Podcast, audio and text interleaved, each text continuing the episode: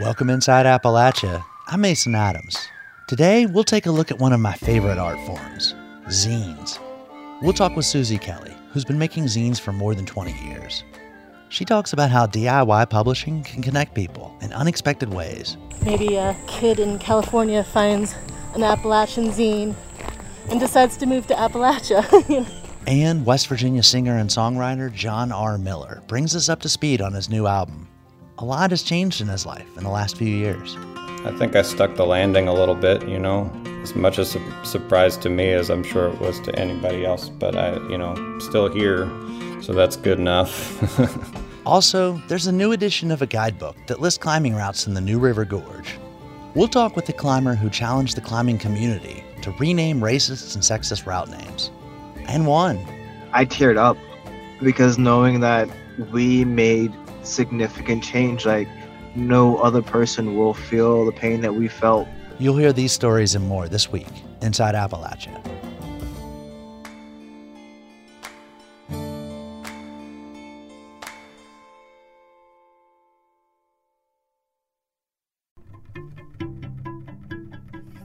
Welcome inside Appalachia. I'm Mason Adams.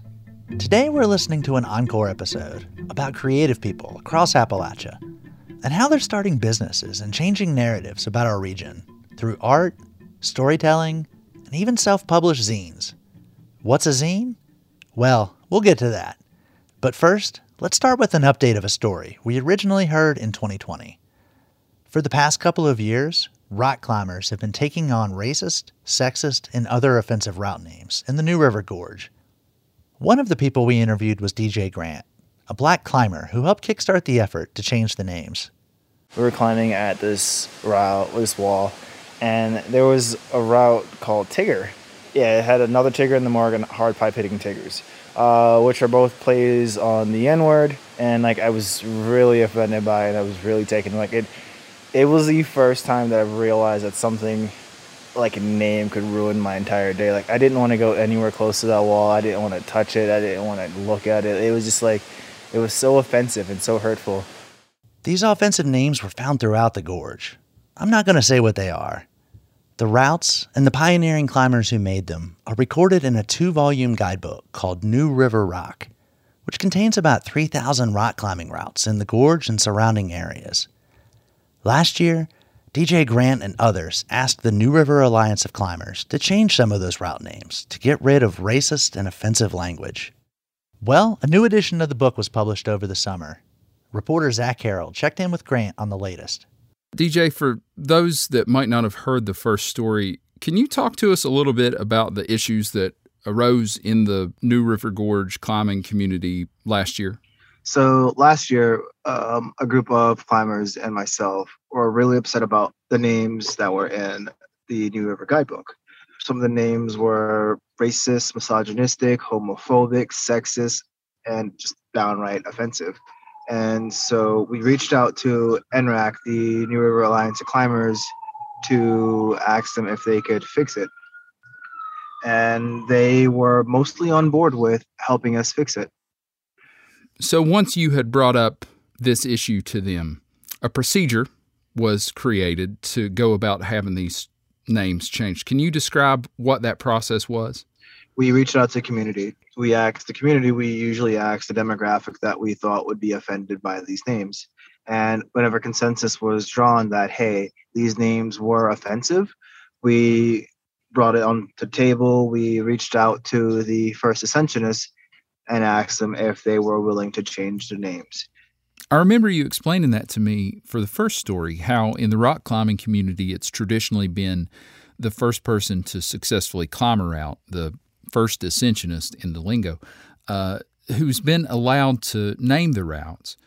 And it's so interesting to me that you guys went to them first, gave them first dibs at renaming these routes because one, it preserves the legacy of these folks, and two, it allows them to right the wrongs that they created by naming these routes offensive things. So, how did it go? Did the first ascensionists agree to change the names? Um, we got all the names we wanted to get changed. Changed, yeah. It was a success. That is amazing. Um, because there are so many areas of our culture where you know a, a minority group of people says this is offensive, this brings up bad things for me and I don't like it. And so many times the other side is so entrenched in tradition or whatever that they just refuse to change. And here, even the people that were the old guard, you know, the people that were there in the beginning, they were willing to say, okay, I see what you mean. Let's move forward. They were more willing to help us when we explained that you're not racist, we understand that times have changed, that you're um, you're helping us, and your legacy will stay there. If you pick up the book and, and if somebody's coming to this and they don't know any of this backstory, is there anything that would let them know the work that you and others there at NRAC put into removing these uh, offensive names? There is a excerpt in the book that says what we did and why we did it. It's just um, telling the next generation that we had these hard conversations so you didn't have to. We we fought for change. Change wasn't a right. It was something that we fought for. It was something that we did for you. It was something that we did because we love you. Have there been other changes to the guidebook that makes it more inclusive? Yeah, that's the best part not only have have the names been changed, but now there's more representation. There's pictures of black and brown climbers. There's pictures of female climbers. There's pictures of not only white climbers but Asian, black, brown, like all shapes and sizes on the walls. It's no longer a white man's book. It's everybody's book. It's everyone's sport. Have you got your copy yet? I have my copies. Yes. What was that experience like flipping through? for the first time? It honestly, the book was so light because it was free of so much hate, like no pain, no whatever. Like I teared up because knowing that we made significant change, like no other person will feel the pain that we felt. There are two volumes to the New River Climbing Guide. This was volume two.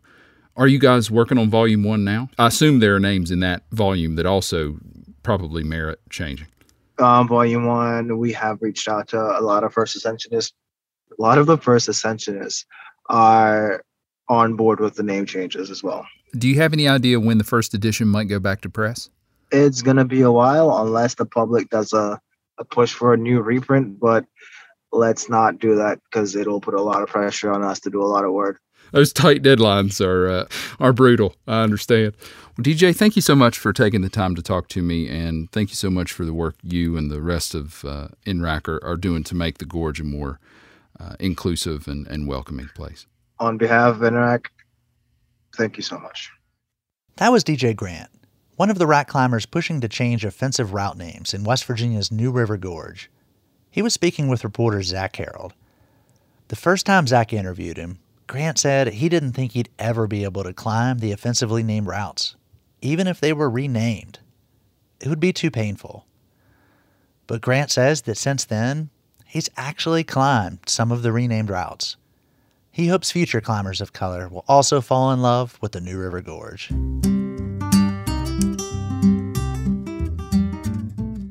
Singer and songwriter John R. Miller grew up in West Virginia's eastern panhandle in a small town called Hedgesville.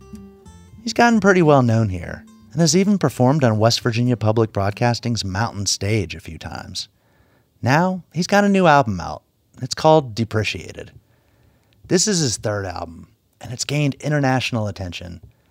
He's been featured in Spin Magazine and on official Spotify playlists like Emerging Americana and Fresh Folk.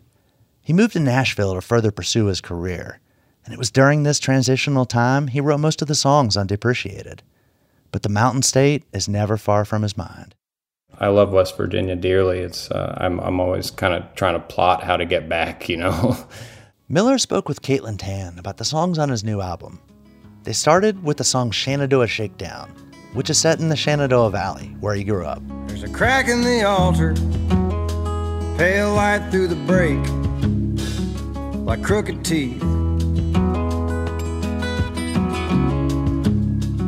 And I couldn't falter, knowing what was at stake. It feels like you're kind of telling the story of, of a romance or a love through the imagery of the Shenandoah. Can you kind of walk us through it a little bit?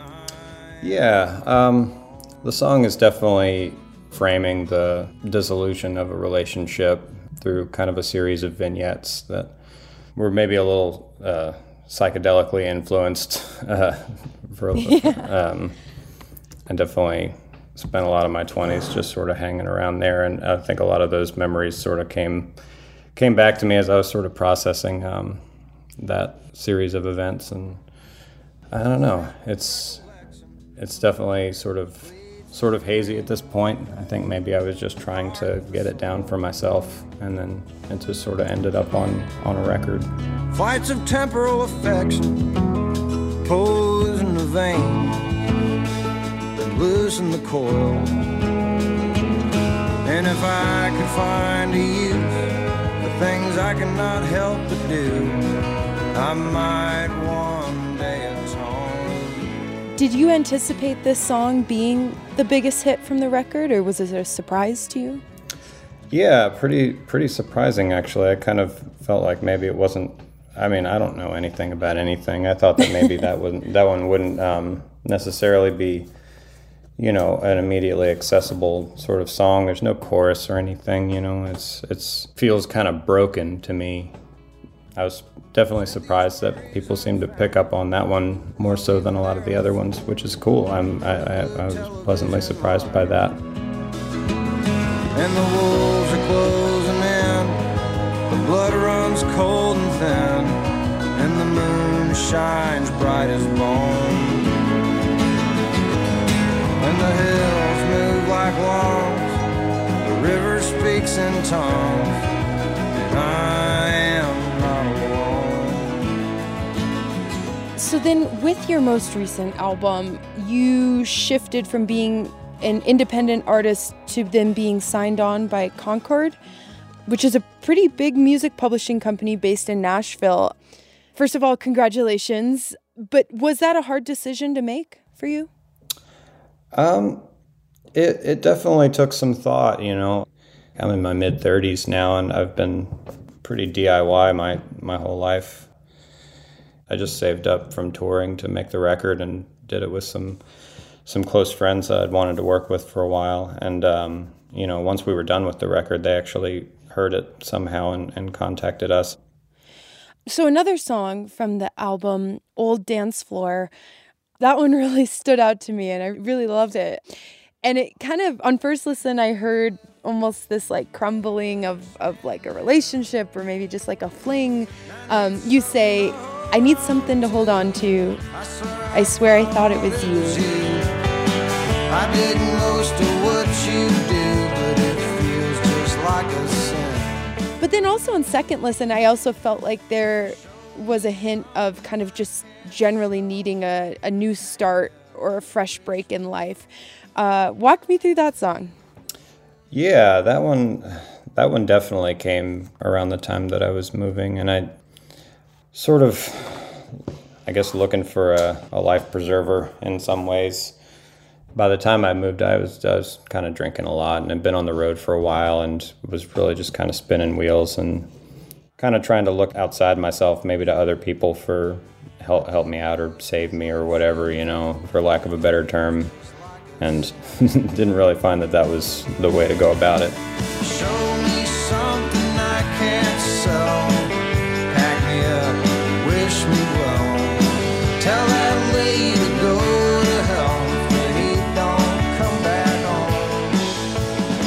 that song definitely came from just trying to figure out what I was supposed to be doing or what I wanted to be doing and and how I was going to go about that. Things that I had never really considered in the sort of drunken haze of my 20s, you know.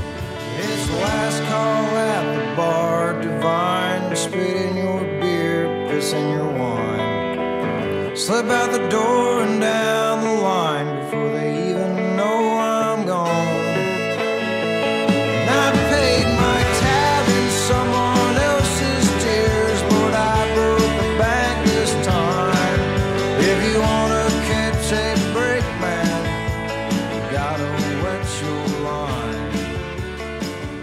So between your um, last album in 2018 to then this album, a lot of it sounds like a lot of those kind of like life changes have happened and like changes in the direction you want to move forward.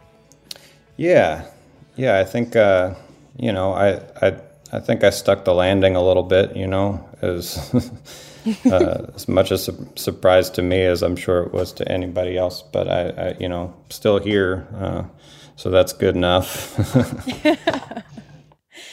Um, well, let's talk about Faustina. Um, another pretty big hit. I was just looking on Spotify and it has nearly half a million streams. The name is really clever. And just in case any of our listeners don't know, the name comes from a Polish Roman Catholic nun and mystic, Saint Faustina. Tell us a little bit about this song. I feel like the song may have been poorly named because it, it didn't end up being about that saint so much as about um, you know kind of traveling and and it's sort of a, a rumination on addiction really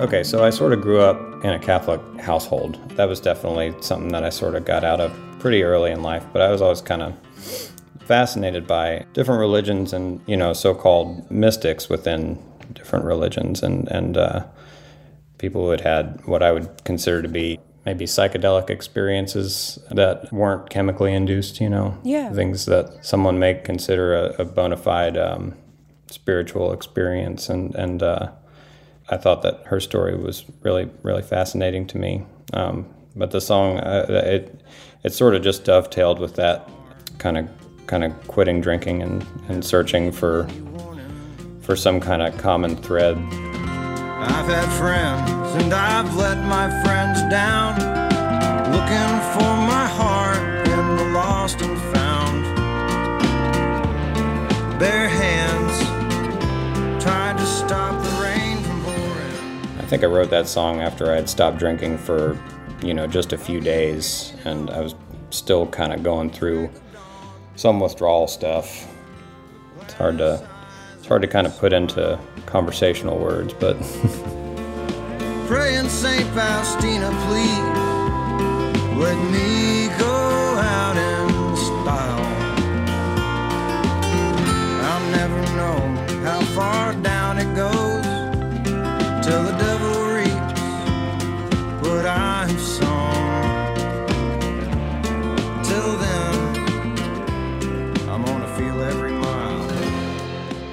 you nervous at all with getting sober for that time? Like, would you still be able to write songs? Uh, yeah, I I think I just kind of written in that mode for so long that I was ready for it to either dry up, um, no pun intended, or uh, you know, find some new perspective. It's uh, that was just a thing that really needed to happen, and um, I don't know if I'd I don't know if I'd be here if if it didn't, and uh, I'm I'm definitely writing from a place of much much more clarity these days. Well, John, anything you want to say to any West Virginians back home? Well, I uh, I miss you, and I and I and I'm looking forward to seeing my friends and family real soon. well, John, thank you for talking today. Hey, thanks for having me, Caitlin. I appreciate it. I thought I was a traveler, was only a little unspooled.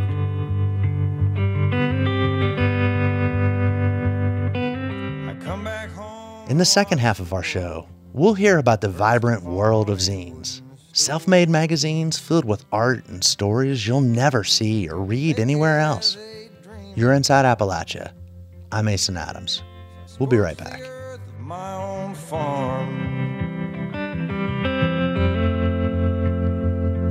I was waiting for a reason to drop in and sound the alarm.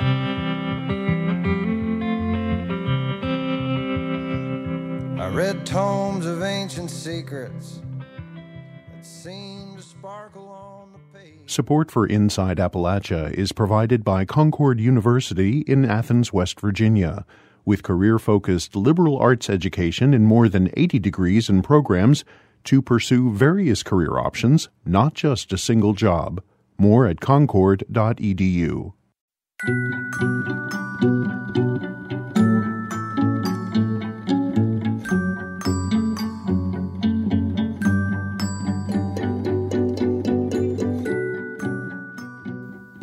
Near the Tennessee Virginia border, you'll find Appalachia's Tri Cities Bristol, Kingsport, and Johnson City, Tennessee. The biggest of the three is Johnson City, which is home to nearly 70,000 people. It's a cultural hub with East Tennessee State University and a thriving art scene. It's also home to the Johnson City Zine Fest. A zine, in essence, is a self published magazine. A zine can be big and glossy, but it's a lot more likely to be produced by an individual person, often handwritten and made on a photocopier, with the paper folded and stapled. Artist and designer Susie Kelly has been making zines for more than half her lifetime. I met her when she was still producing her first zine, Twig Mama, out of a tiny community at the base of the Blue Ridge Mountains. She eventually moved to Florida, where she went to a couple of zine fests and got all fired up again. So when she moved to Johnson City several years ago, she asked, why not have a zine fest here too? There was a coffee shop downtown called the Willow Tree that I really loved. So I went to Terry at the coffee shop and said, Hey, I have this idea. I know it sounds a little weird, you might not know what it means, but here's here's what I'm thinking. And I think I brought a few zines to show her. And she was like, Well, I don't know what this is, but I trust you and yeah, we can do that. And years later, she said to me one day that it was one of her favorite events that she held at the at the coffee house. Yeah, I mean, we had a lot of folks from Asheville come up and, uh, you know, vend with their zines, and some folks from Chattanooga, um, Boone, um, and of course Johnson City and areas around here. That's like Appalachian zines, though. Yeah. So, But it's what- not limited to that. Yeah. I wouldn't say that it's limited to that. So, what was the vibe like? I mean, the Shitty way to first one was really tiny. There were only maybe 10 to 12 people doing tables.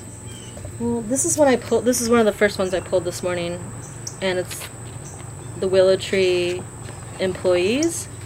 So everyone who worked at the Willow Tree picked a page and did their own their own artwork or a little comic, painting. Here's a recipe for dill pickles. Yeah. What? What's? The, can you read the title? Read the cover. It says Follow Me to the Willow Tree, Collections from the Dream Keepers, Volume 1. Susie Kelly spent her youth in upstate New York, in a rural community not all too different from places in Appalachia. She had just moved away from home to spend a summer in Northampton, Massachusetts, when she was given a copy of Cometbus. It's a lot of people's first scene. It was mine too. Cometbus has been produced since the early 80s. It documents stories from the San Francisco Bay punk subculture through handwritten diaries and artwork. It fell into the hands of readers like Susie, all the way on the other side of the country. So you're looking at basically, it's, I would describe it as what, like an eight and a half by eleven, mimeographed, folded over, and stapled. Yep. Publication. How many pages are in that? Let's see. 45, 50 maybe? It's pretty big. How did you find that? A friend gave it to me, but I can't remember his name. I think his name was Dave. And I had no idea what zines were. And it was kind of magical to me because I don't know if I had ever been in any bookstores with any. I hadn't seen anyone exchange them. So it was kind of this this new thing. Um, just a summer in Northampton, hanging out. And that's when I decided to sort of document my experiences in Northampton for that summer. And that's when I created my first zine.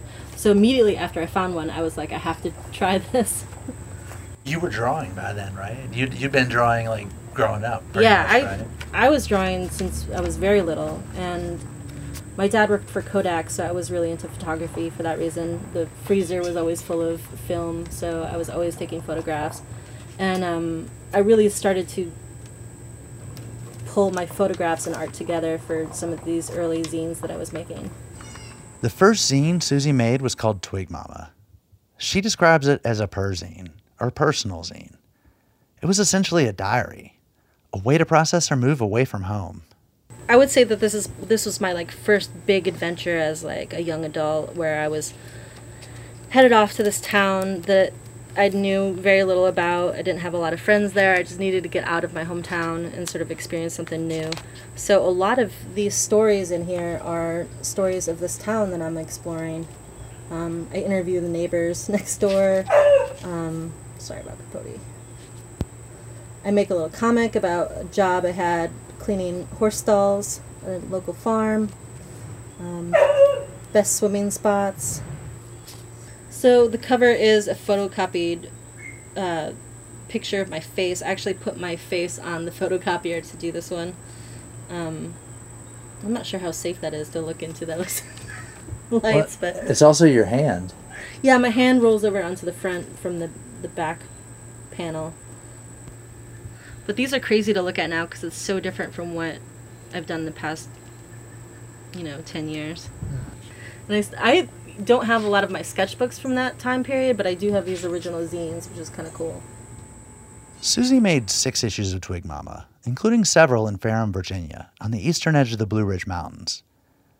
About eight years ago, she moved to Sarasota, Florida, and went to Zine Fest in Tampa and St. Petersburg.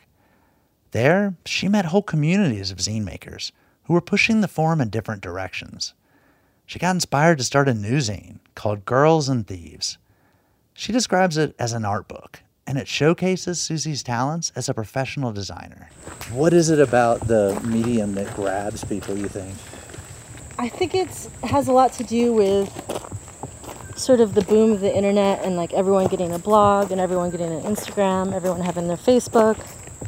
And it's like a nice little break from that world, going back to like analog work and not having the pressure of how many likes or um, how many views, how many comments. You get to just have this like almost childlike reaction where you're just gonna create something and not care what anyone thinks, you know? and I think that's my favorite part about zines. But at least they have these lives that are like beyond you that you might not even know about.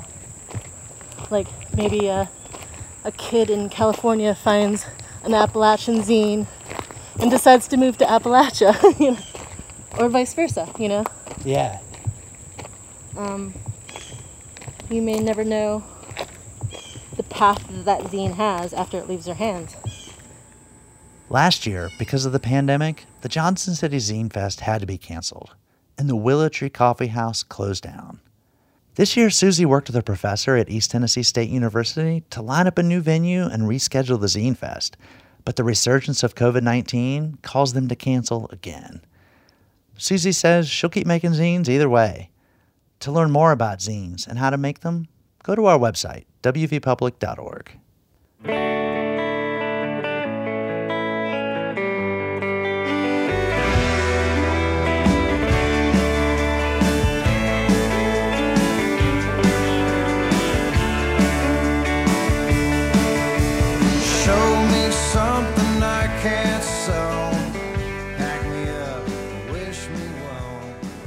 Blenko Glass is based in Milton, West Virginia.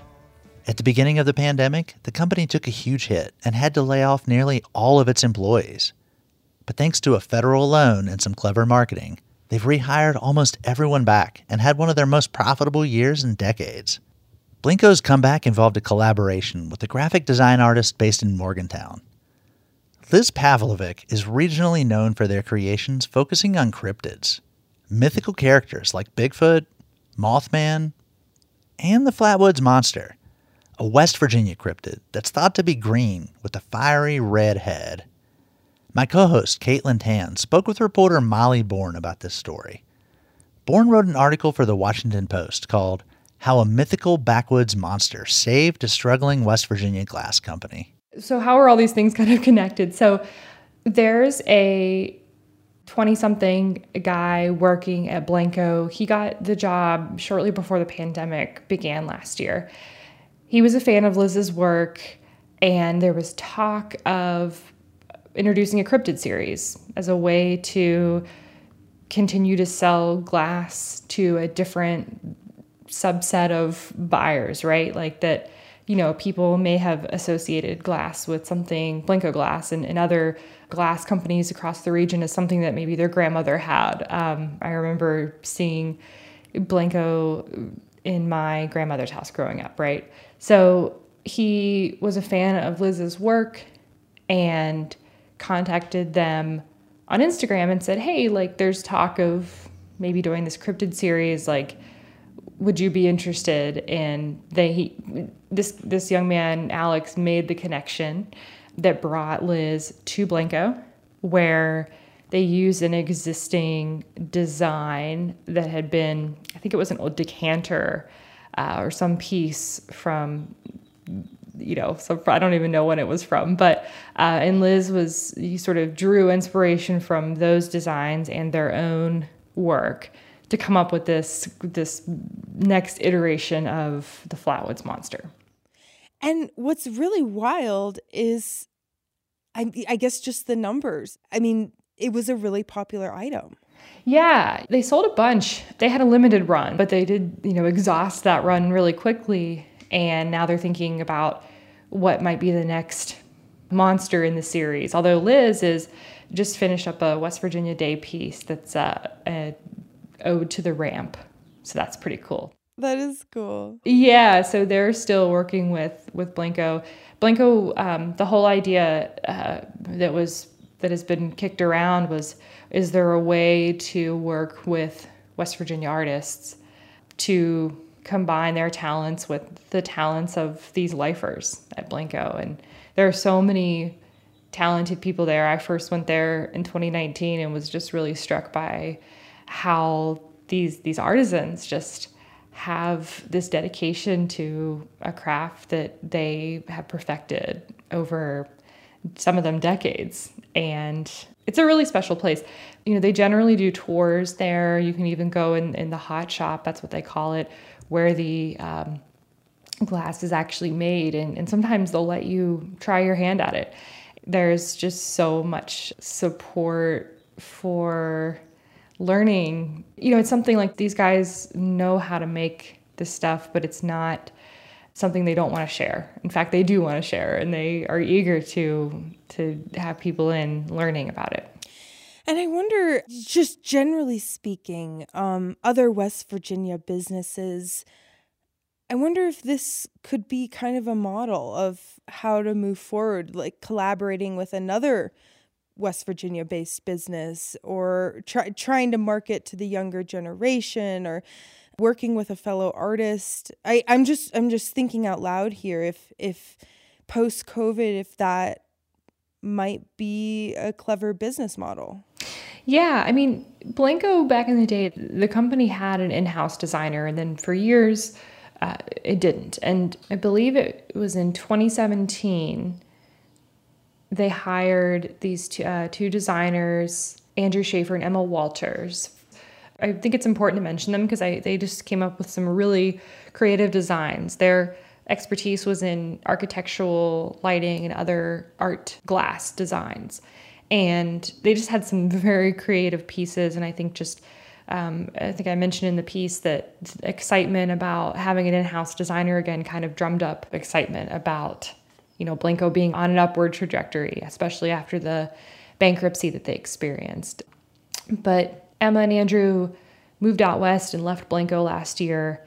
And, and so I think they were the company was looking for another way to to solicit designs and to to come up with fresh stuff um, with existing talent in the state. And there is a lot of talent here. I don't have to tell you. I know it's like it's such a yeah. There's a lot. There are a lot of amazing artists here, and then so yeah, I think like Blenko's story is so interesting. You know, they've they've been around, they've been in their Milton location for a hundred years, and whenever I first saw news of the pandemic, like they weren't too far from my mind. That place just really, it's a really special place. It just kind of sticks with you. Um, the the guys that make this glass are just so warm and funny and, and quirky. They make glass in a way that not too many places do anymore. And, you know, the mold for the Flatwoods monster I think I'd be remiss if I didn't say that, you know, it was made by the um, master craftsman who, using a mallet and chisel, carved it out of a piece of local wood, you know, just really like those sort of details, I think, are what make it so distinctive. That was freelance reporter Molly Born. We've posted a link to her article for the Washington Post on our website, wvpublic.org.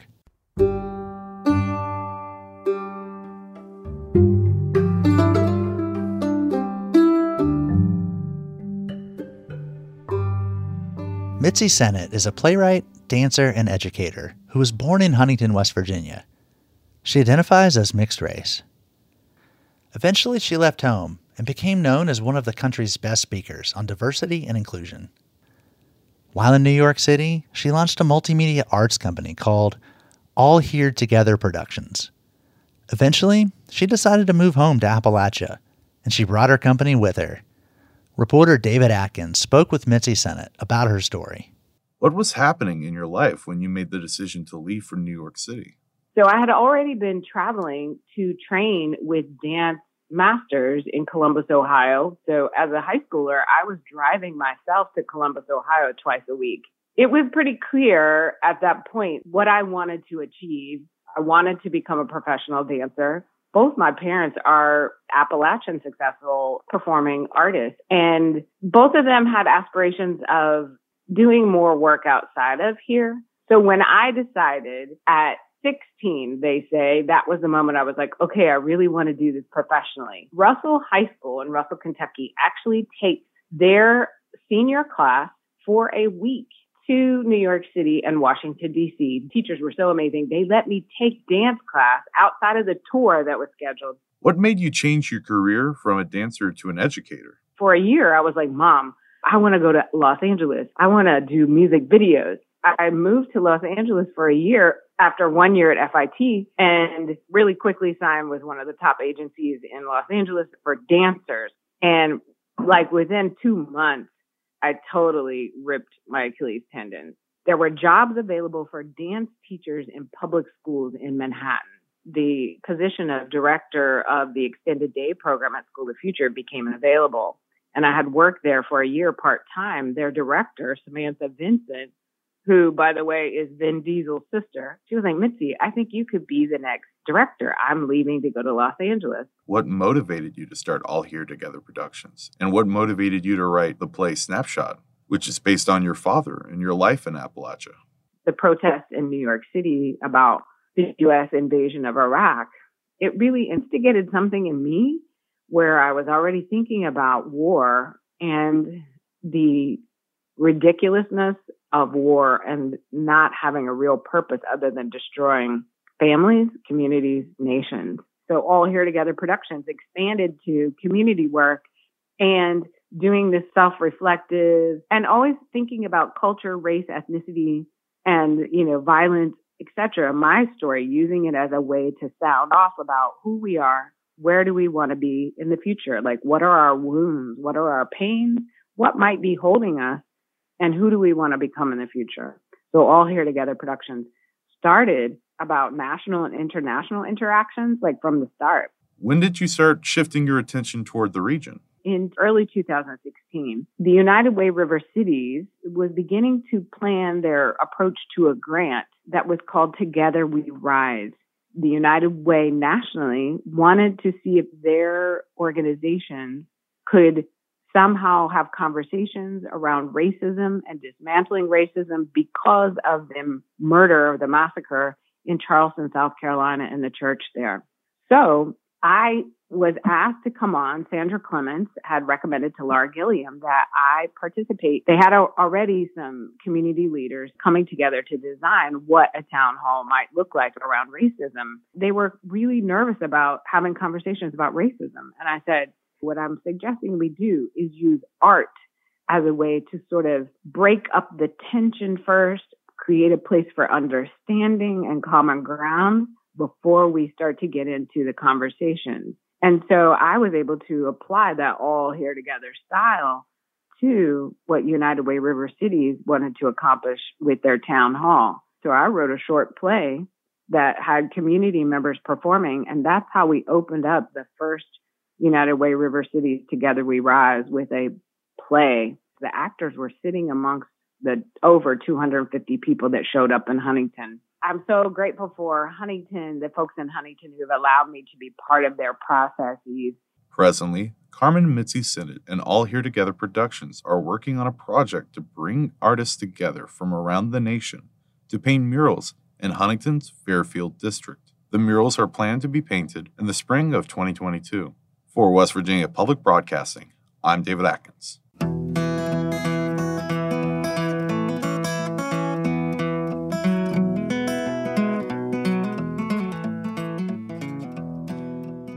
Asheville, North Carolina is known for its vibrant music scene. It's a destination for touring musicians, but it's home to a thriving local scene too, anchored by record stores, small venues, and house shows. The Smoky Mountain Sirens were formed by three women who'd played in multiple Asheville bands and decided to try something new. Blue Ridge Mountain Radio's Matt Peiken has their story. We're the Smoky Mountain Sirens from right here in Asheville. Hear the sirens, hear the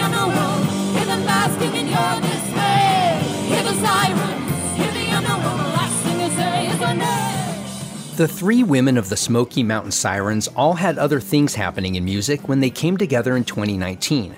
They started like a lot of bands, covering other artists' songs in local bars. It was like, oh God, I just felt like selling your souls for a while. But with the pandemic, guitarist Amy Jacob Oliver, bassist Ashley Rose, and drummer Eliza Hill committed to writing and moving forward with their own songs. And with the return of live shows, the Sirens have become one of Asheville's most talked about newer bands. They filled the parking lot last Friday for an outdoor show at Fleetwood's.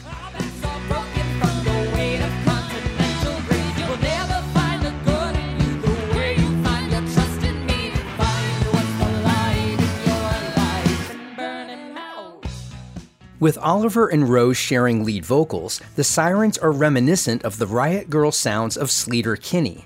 Oliver said she feels more inclined to write socially charged lyrics for the Sirens than she does in the more established surf punk band she plays in called Harriers of Discord, in which she is the only woman. I try really hard not to single myself out as like a woman. I try not to sexualize myself, but I really want to have a voice for people that are growing up. And I just see a lot of people kind of trampling over women trying to speak out, and we're not done with that fight yet. And I want to be a part of it.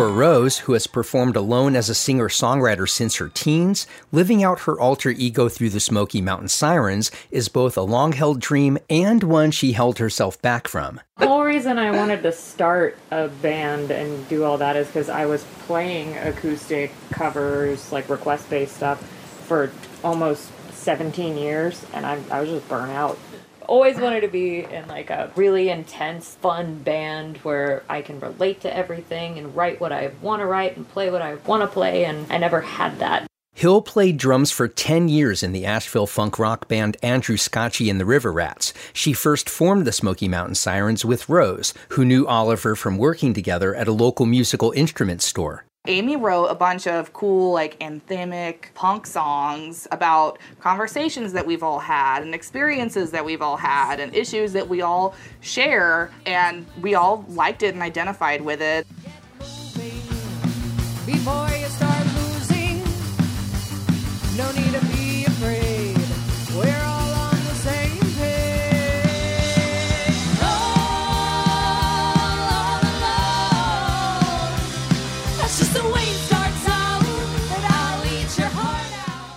As it happens so often in Asheville's music scene, each member of the trio is actively involved in other musical projects, including another band they're all part of called Bombay Gasoline.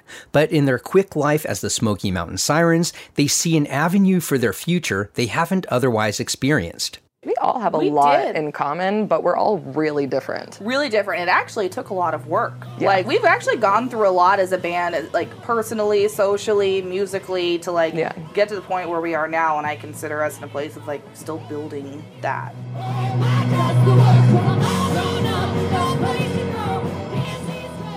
Matt Peiken originally reported that story for BPR News this past summer. For our final story, we're going to stay in western North Carolina. Annette Saunooke Clapsaddle is a member of the Eastern Band of Cherokee in North Carolina. In late 2020, she published her first novel called Even as We Breathe. It's a mystery of sorts, set at an upscale mountain resort, and as great books always do, it calls us to think hard about the world around us. NPR's Neda Ulaby visited Clapsaddle near Cherokee, North Carolina. The Qualla Boundary is not technically a reservation, but everyone around here calls it one. Its main town, Cherokee, brings in tourists with a casino, moccasin stores, and an old fashioned gift shop owned by the family of Annette Bird Saunooke Clapsaddle. She grew up helping out, selling stuff like t shirts, dream catchers, and wind chimes. Definitely my first job. Spent a lot of times behind that counter right there. Clapsaddle has short auburn hair, dimples to die for, and gem like blue eyes. On one side, she's white Appalachian, on the other, Cherokee. Her ancestors escaped the Indian Removal Act of 1830. About a hundred years later, her grandfather decided to start a business. And he built a trading post just down here. And this is actually the entrance to the Great Smoky Mountains National Park. As a kid, Clapsaddle would swim in the Oconaluftee River and explore the red maple yellow birch forests. Then off she went to Yale University in grad school and worked as a tribal preservationist. Clapsaddle's novel is set during World War II. It's called Even as We Breathe. It's, you know, bizarre to have a book called Even as We Breathe when we're now making sure we don't breathe on anyone. Clapsaddle obviously wrote her book pre COVID. It takes place at a fancy North Carolina resort turned detention camp for valuable prisoners of war. Her main character works there as a groundskeeper. He's a teenage boy from the reservation named Cowney. Cowney is accused of being involved in the disappearance of a diplomat's daughter. So he moves back and forth from Cherokee, trying to prove his innocence and also unravel his uh, pretty complicated family history. Even as we breathe brims with nuances specific to this history, this place, and this tribe. From the smell of pine sap and sourwood to the hymns sung in Cherokee at the Reservation Methodist Church.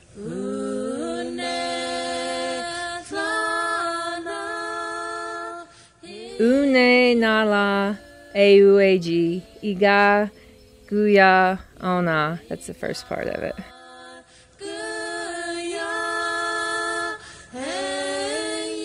I grew up in a Methodist church on the Qualla Boundary, and that is one of the songs that we sung every Sunday. That is the song that when I die will need to be sung at my funeral. Clapsaddle's grandmother taught her that hymn. For the past 10 years, she's taught English and Cherokee studies at a local high school that's 30% native. With this novel, Clapsaddle was determined to write characters her high school students might know in real life. Students like Colby Taylor. I was very, very happy to read something that I could identify with almost completely. Taylor is now a freshman at the Honors College at the University of North Carolina, Chapel Hill. And he loves authors like Ralph Ellison and Sherman Alexie. When he read Even as We Breathe, Taylor was amazed to find himself immersed in such specific details of Cherokee culture. We were a matriarchal society, so like we would get our clans from our mothers. We would get our last names from our mothers. They're special. These are special things. For me, that's it. That's what I set out to do, is to give my students a story. Annette Bird Saunooke Clapsaddle was incredibly moved, she said, by a text Colby Taylor sent after reading her novel. He said, People just don't write about people like us. And didn't expect to get choked up on that one. That review is Annette Bird Saunooke Clapsaddle's favorite. It means even more to her than the review from Publishers Weekly that called her book a lush debut, an astonishing addition to World War II and Native American literature that sings on every level. Neda Ulaby, NPR News. That story originally aired on NPR's All Things Considered in 2020. Here's Annette Saunooke Clapsaddle reading the opening of her novel, Even as We Breathe. It's from the perspective of the main character, a 20 year old man who leaves his home on the Qualla Boundary to find summer work at the Grove Park Inn in Asheville in the 40s. About the place, when I take you there or when you find it on your own, just know that what the old folks say is true. This land is ours because of what is buried in the ground, not what words appear on a paper. But also know this what is buried in the ground isn't always what you think, it's just the beginning. It's the beginning of the story, the beginning of all of us who call ourselves Homo sapiens. Fitting, I guess, that what I found buried, just as I was trying to figure out how to become a man and still be human, was the very thing that threatened to take it all away. Just when I began to see what taking control of our own life might look like, I realized I was not who I thought, and neither was this place.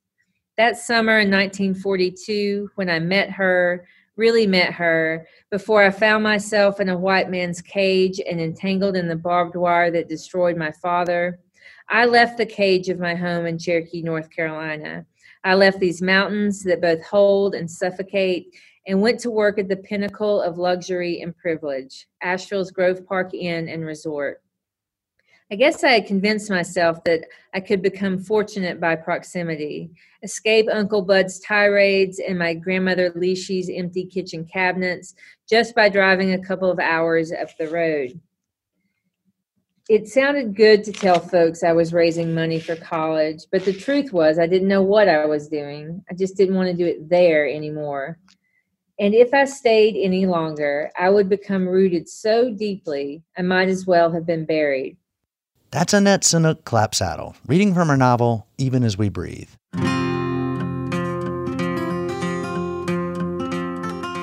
We've heard stories today from people using creative pursuits to process their lived experiences and the world around them. In some cases, like with Annette Saunooke Clapsaddle, it's about bringing to light your family and community stories. Or like with John R. Miller, who sings about hard decisions and the toll that life can take or Susie Kelly, making zines to mark the passage of time and the evolution of her own art. And in the New River Gorge, we saw how a motivated group of rock climbers could make change so that landmarks and climbing routes aren't remembered by hurtful names anymore. I hope you're finding creative ways to make good sense of life in your world. For me, I've got a couple zines in mind. Maybe see you at the next Zine Fest in Johnson City. I'm Mason Adams. Till next time, Thanks for joining us as we journey throughout Appalachia.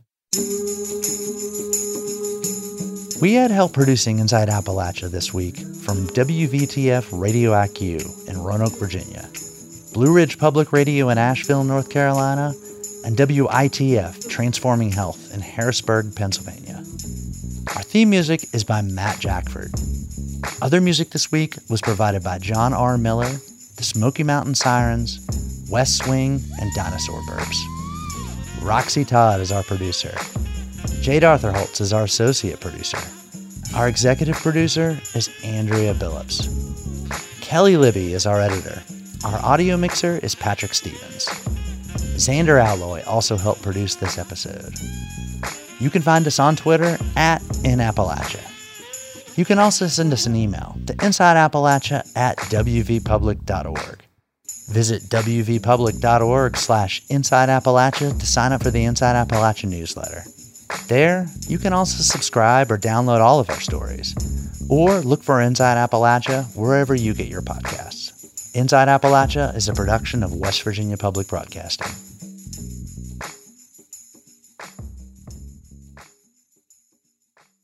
Support for Inside Appalachia is provided by Concord University in Athens, West Virginia with career focused liberal arts education in more than 80 degrees and programs to pursue various career options, not just a single job. More at concord.edu.